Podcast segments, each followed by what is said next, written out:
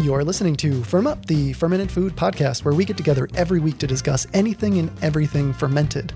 And this week is a very special week. It's episode 100, and we have a very special guest with us today.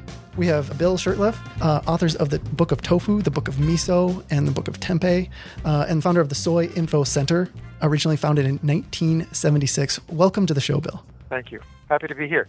So, Bill, I'm really curious about your first motivations to visit the East because I know a lot of your uh, your ideas about food have been influenced from Eastern cultures. I know that's also where you met Akiko, and you're inspired to venture into your studies on soy. So I'm just wondering uh, how how Eastern cultures have inspired you agriculturally, economically, and spiritually as well. Um, I lived for two and a half years in California at a Zen Buddhist monastery named Tassajara. And after practicing there with Suzuki Roshi for that time, uh, he suggested that I should go to Japan because he wanted to set up a temple for Westerners, a place to practice. I shouldn't say a temple, a, a zendo for people to practice to go to who wanted who were going to Japan looking to practice Zen. So I went to Japan for that reason. And while in Japan, uh, I had very little money, and as we had, we had disco- I had discovered toy, soy foods already at Tassajara, foods like tofu and miso and so forth. But in Japan, they were a really important part part of my life because I had to live for thirty cents a day for wow. many years um, because I had very little money. And so I realized, wow, there are a lot of other people on this planet who would like to know about healthy sources of protein that are so inexpensive. It costs 30 yen, which was something like 12 cents in those days for a pound of tofu.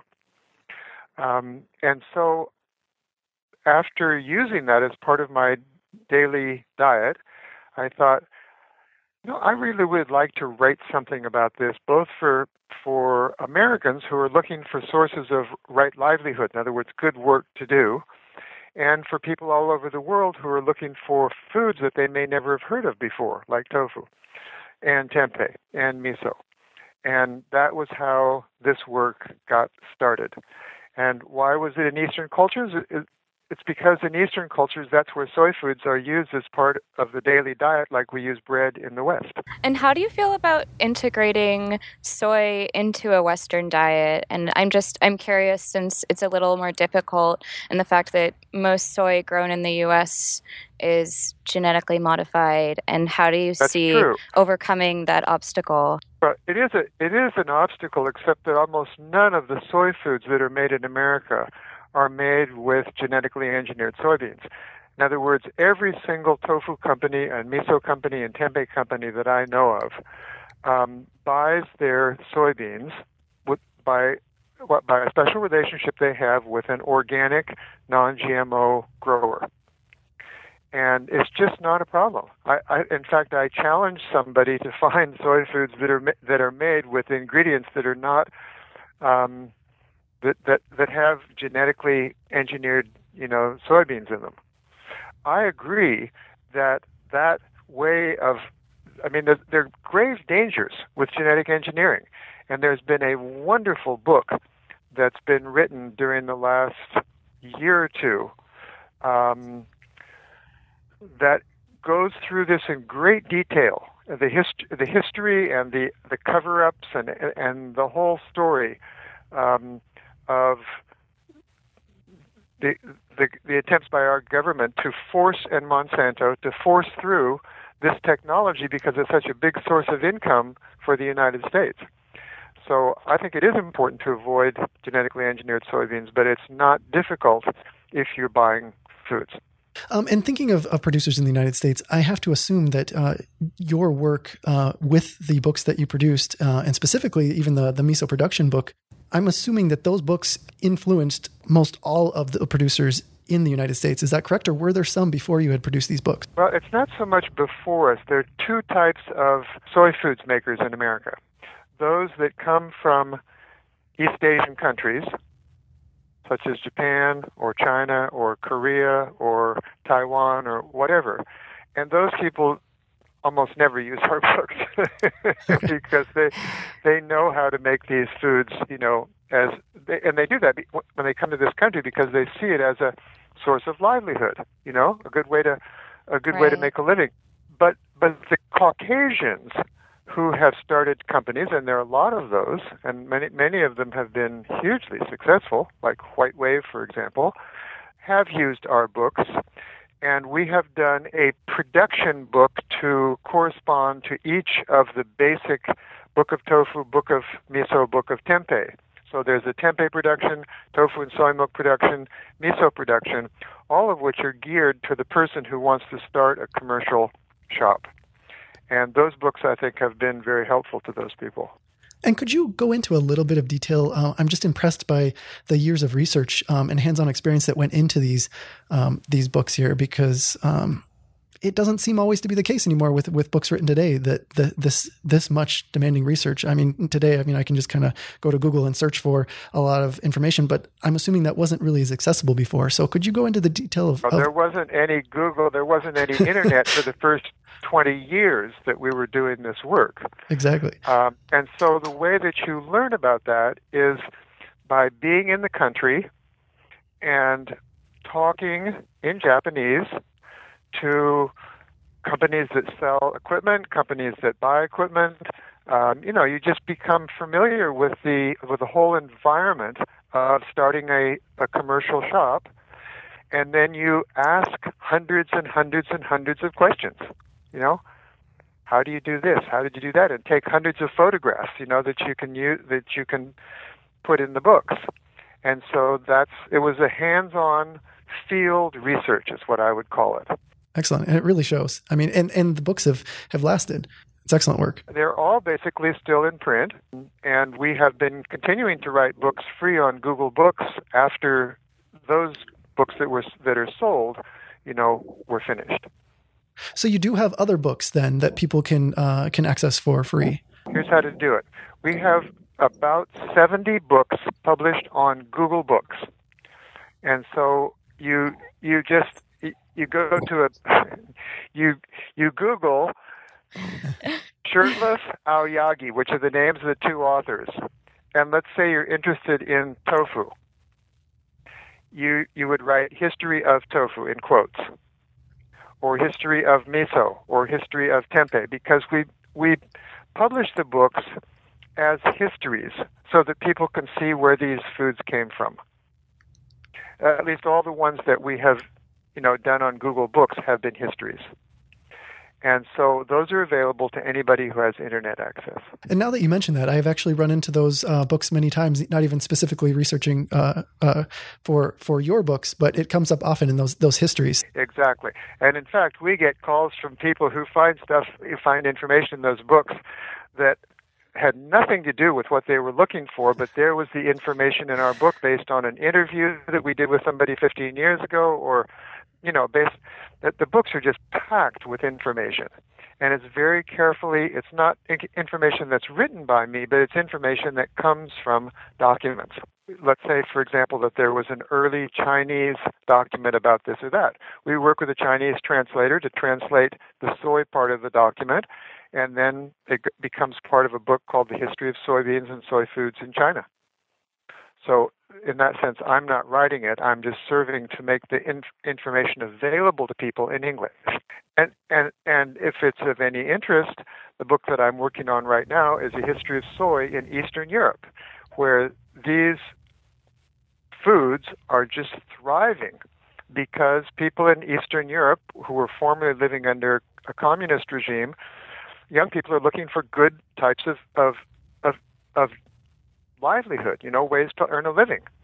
And many of them have found that making soy foods where there's no competition whatsoever is a great way to do it. And so I've been, you know, in touch with people today by email, uh, getting updates on companies in, in Croatia and Serbia and uh, who knows where, all over Eastern Europe. Is that part of what keeps you you going with all of this? I mean, is is connecting with all people around the world and uh, and connecting over soy foods? I mean, what is it that keeps you keeps you going keep keep writing more? The reason that I'm interested in soy foods is that there, as you know, the soybean in America has traditionally been used as a source of livestock feed. The protein in the soybean is used to make livestock feed, and the oil is used as the most widely consumed vegetable oil in America. And being a vegetarian and a vegan, I am totally opposed, completely opposed to this system of feeding soybeans to animals, killing the animals, and then dying of the diseases that come from eating all of this meat, basically. Meat and, you know, dairy products and other things. But we just have a diet that the human organism was not built to eat. It's like feeding Kool Aid to your car, you know? And therefore, the number one cause of death in America is heart disease, which comes from eating all of these animal products. And the planet is not going to be able to support for much longer this way of using the crops that the, that the earth produces. We're going to have to use these crops directly as food instead of running them through animals and then eating the animals. And so to get back to your first question, when I got when I graduated from Stanford, my fundamental question was, what can I do to make this earth a better place to live? And uh, I very quickly found out that what I wanted to do was related to soy. It just fell into place quickly. And living in Japan, I could see this is the answer to the problem of an alternative to the American meat centered diet. And so I took it and ran with it. And that's what I've been doing ever since. And the reason that it that I enjoy it every day is because I can't stand to see this much waste and suffering on the part of animals that comes with the way that we use animals in America in such a you know as a, as a way of getting money. And and by the way, have you ever heard of the book Eating Animals? No, I can't say I have. By Jonathan Safran Foer, F O E R, the best book I've ever read about the way animals are raised in America today. And I would recommend that book to everyone. Um, people think, for example, that chicken, you know, is a healthy food. It's it's just the the worst. You know, of all the foods that come from animals that I can think of that I would not want to put in my body, chicken would be number one. And there are many reasons for that that I won't go into here, but that are discussed in a very beautiful way in this book, Eating Animals by Jonathan Safran Foer. I'll make sure that that goes in the show notes as well. Thank you for that. And, and so you're looking at, at soy foods as a protein substitute. No, not substitute. Uh, I'm sorry. Excuse me. Yes, exactly. A, a, a, protein as a source of protein. Yes, exactly. As a source of protein that serves maybe maybe my word would have been alternative. That's what threw me off. But as an alternative to the protein that comes from eating animals. And we in America are among the countries in the world that have the highest per capita animal protein consumption. It takes about 10 pounds of soybean protein to make one pound of beef protein to show you how inefficient the whole process is. In other words, if you ate the protein directly from the soybean in the form of tofu and so forth, you could get 10 times as much pro- protein as if you fed the soybean to cattle and then ate the cattle. So it's like a protein factory in reverse. It's it's a very inefficient way of using the Earth's ability to produce good quality protein. Yeah, and I feel this is a really great criticism of industrial agriculture, the unfortunate food system we deal with and as far as having feedlots, animals raised on feedlots. How do you feel about smaller farms who are raising animals on pasture in their more natural way. Here, here's the problem, and this is something that Jonathan Safran Foer investigated very carefully. There are almost none of those. And so let's break the categories down into chickens, pigs, and cattle. Mm-hmm. There, there are one or two companies in America, that is to say, family farms in America, that are raising cattle in the natural way, which means letting them eat grass. One or two. And Whole Foods buys most of everything that they that they get. So the only problem with that is that the the, the cows leave, lead, lead a good life, but the slaughter is absolutely horrible. The way that they're slaughtered is horrible, and there's nothing they can do about it because the USDA defines that. With pigs, all the pigs in America, there are no family farms for pigs left in America anymore. Not one. You could drive all over the country looking for one, and you'd never find one. There's one family farm that raises turkeys in a nice way, and there are none that raise chickens except for maybe your next door neighbor you know, who might have a little chicken pen in their backyard and raise a few chickens. So it's not like there are a lot of family farms raising these animals in the way that they did 50 years ago, where they care about the welfare of the animals. 50 years ago, in throughout America, if a person raised animals and one of those animals was getting sick, the farmer would stay up during the night, you know, to to tend tend to the animal, to, to minister to its needs. Now they just kill it and throw it in a bucket or bin or trash bin. So it's changed completely. It's changed from being family farming 50 years ago to being corporate farming today, where all they're looking at is how much money can we make. Researching uh, having you on the show, um, I ended up coming across an article um, from 1977 from Mother Earth News, and it's it's just surprising how much um, in that interview that you had that it doesn't really sound much different than it is uh, is today. Have do you find that the things that you have uh, been pushing for uh, and for the change, do you feel like things just continue to get worse, or um, are there small wins in the direction that you'd like to see? Well, certainly there are more. For example, I never heard the word vegetarian until after I graduated from college. I didn't know there was such a thing. I didn't know that that was, you know, an alternative that somebody could consider.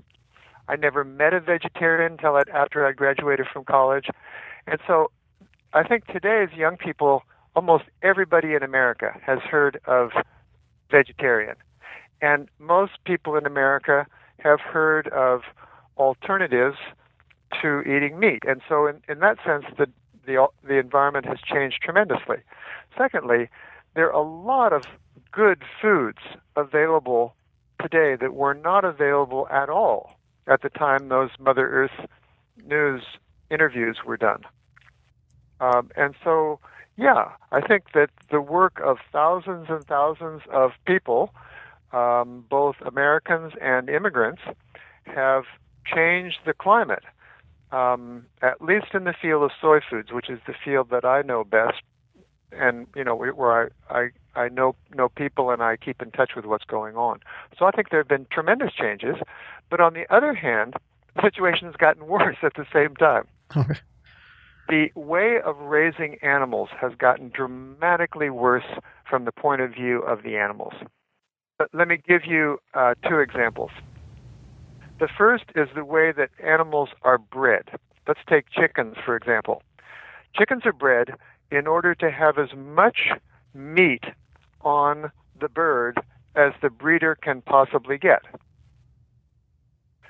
And in order to do that, they breed they put on so much meat that the the chicken's legs cannot support it. And and so this again in the book Eating Animals is a major problem that even if you raise these chickens under lovely conditions, they can't stand up. Yeah, and I've seen that firsthand, and it's it's very sad. Uh, it's terrible. And this and the second problem is that these chickens are raised in um, enclosed feeding environments where there's something like 30,000 packed into one large um, facility. They need to feed them antibiotics so that they don't get sick. And do you know do you know why antibiotics are fed to to animals? They grow 10% faster on antibiotics. Antibiotics is a source of growth as well as a way of protecting against disease. And so the the breeding ground for for drug resistant bacteria is in these chicken farms. And that's a major, major problem in the world today drug resistant bacteria. If you get one of these, you know, you can die from diseases that that had been you know that were basically under control 20 years ago. So the way of raising the animals has gotten much worse since the time of those Mother Earth News interviews. And the alternatives have gotten much better. Well, and what could be what could be done to make it uh, make things even better in in your field with uh, soy foods? Like, uh, are there any rooms for improvement there, or is it really just an awareness of what's already available? Well, it's always nice to have new companies start, you know, and have new products and and introduce foods to new people. And I'm not interested in people eating soy. If somebody says I like rice milk or I like uh, peanut milk or I like, you know, whatever it is, as long as it doesn't come from animals, that's fine with me. So my interest is in in doing away with the feedlot system and doing away with the way that we treat animals so cruelly and cause them so much suffering. You see the difference? In other words, I'm not I'm not promoting soy so much as I'm promoting um, vegetarianism. Now, you might ask, why did foods like miso and soy sauce come to exist in a country like Japan? The Japanese have had a vegetarian culture since about the year 600. That was when Buddhism was introduced from China to Japan. And the Japanese had a prohibition since about that time from eating four legged animals. Um, they didn't have chickens. They did eat fish, which they caught in the oceans, um, but they wouldn't. They didn't eat pigs or cows or anything like that. And instead, they ate a largely a vegetarian diet, using soy foods such as tofu as their source of protein. And they they developed fermented foods as a seasoning because without miso and soy foods, I mean, without miso and, and to, without miso and soy sauce, um, soy foods can be quite bland. Tofu can be quite bland. If you ever tried eating tofu straight, you know you wouldn't like it at all. I mean, it's just it, it's it's not meant to be eaten that way. But with miso or soy sauce, it's delicious. In fact, I had that for lunch today. Um, a tofu sandwich with soy sauce and a little bit of garlic powder and dill pickles on it. That was my lunch. So I use I use those fermented soy foods almost every day as a source of seasoning um, for what would otherwise be a bland diet. And Bill, do you think that the pescatarian diet is a sustainable diet for today in, in Western culture, or is it more so or less so compared to Eastern cultures? The, the problem with a diet of eating fish is that we have turned the oceans into a sewer. Mm-hmm. And not only from all the runoff that comes from every single farm on the planet, but also in terms of the big disasters like the Fukushima Daiichi, you know, nuclear disaster, which causes anything that's raised in that area to become radioactive. Japanese won't eat um, food that comes from the northern half of Japan because the water there is so radioactive. And or if you're talking about the Gulf, remember the Gulf oil spill about four or five years ago? Sure. Oh yes. Not mm-hmm. only did we have millions of gallons of oil go into the ocean, but we had millions of gallons of toxins that were supposed to disperse the oil and break it up into small globs so that they could get a, a handle on it. Who would want to eat something that was raised in that area? And so I don't think I I I don't think that eating fish and there's one more. I don't think that eating fish is a good idea at all. I think fish is a bad source of food because it's polluted by the oceans, which are themselves polluted. But there's another problem. We have overfished the oceans to the point now that most ocean species are in decline in a way that's not sustainable. In other words, if we keep doing what we're doing now, those species are going to to become extinct we're just treating this planet as if it there's no future. Do, does that answer the question about that? Pes- that does, so-called yeah. pescatarian. I mean, and pe- the and word so- pescatarian is a relatively new concept in terms of vegetarian. If you if you look at when it was first coined, I think it was probably uh, sometime in the 80s or something like that, which enabled people to say, "Oh, I'm a vegetarian, but I'm a pesco vegetarian or I'm a pescatarian or something like that," which which kind of disguised the fact that they weren't a vegetarian. But as the oceans get more and more polluted, that option becomes less and less viable. Are there any other big issues you see in the planet in relation to food that you'd like to share with listeners?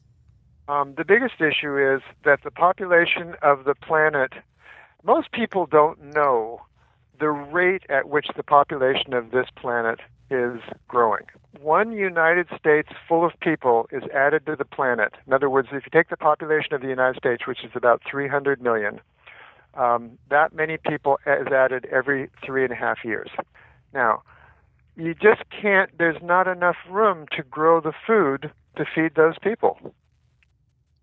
And the first thing that's going to have to be done, if you want to feed, well, the first the, the first thing that should be done is to have, as I think, one of the top priorities in the world, is to bring population growth to zero, so that we don't, you know, that we have a population of a of fixed size on the planet. But that's not happening at all.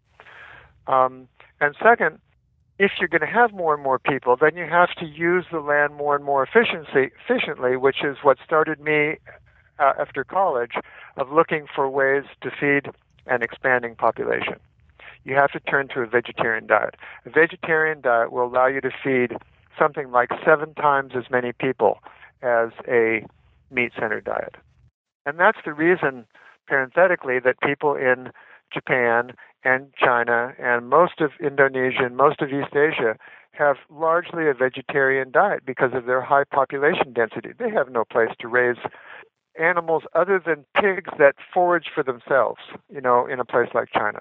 Well, then that takes it right back to uh, what you were talking about with the the feedlots and everything, uh, discussing about that. Just because it's like we don't have anywhere else to cram that much production of of animal meat in, um, so uh, it's just going to continue to get worse and, and worse until I guess we run out of uh, space for animals even in feedlots. At which point we'll be forced to follow this other way.